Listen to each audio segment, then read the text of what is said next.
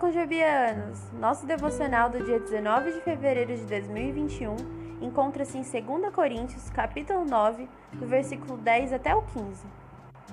Voltando da igreja para casa, minha filha sentou-se no banco de trás, saboreando biscoitos, enquanto meus outros filhos imploravam para que ela o compartilhasse.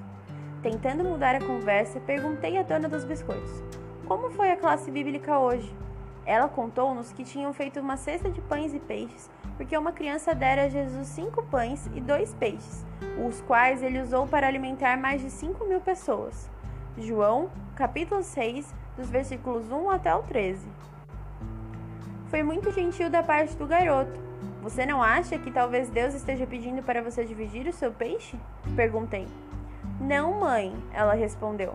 Tentei encorajá-la a não ficar com todos os biscoitos para si, mas ela não se convenceu e disse: Não tenho o suficiente para todo mundo. É difícil compartilhar. É mais fácil nos apegarmos ao que vemos à nossa frente. Talvez façamos os cálculos e argumentos que simplesmente não há o suficiente para todos. E a presunção é: se eu der, vai me fazer falta.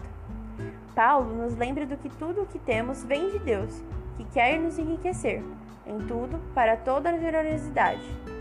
2 Coríntios capítulo 9, versículos 10 e 11.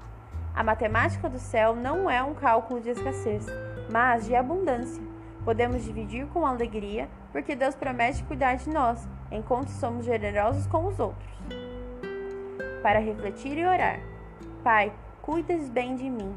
Ajude-me a pensar nos outros hoje e a dividir a tua bondade com eles. Quando cremos que Deus é bom, podemos aprender a abrir nossas mãos aos outros. Que Deus os abençoe. Até a próxima.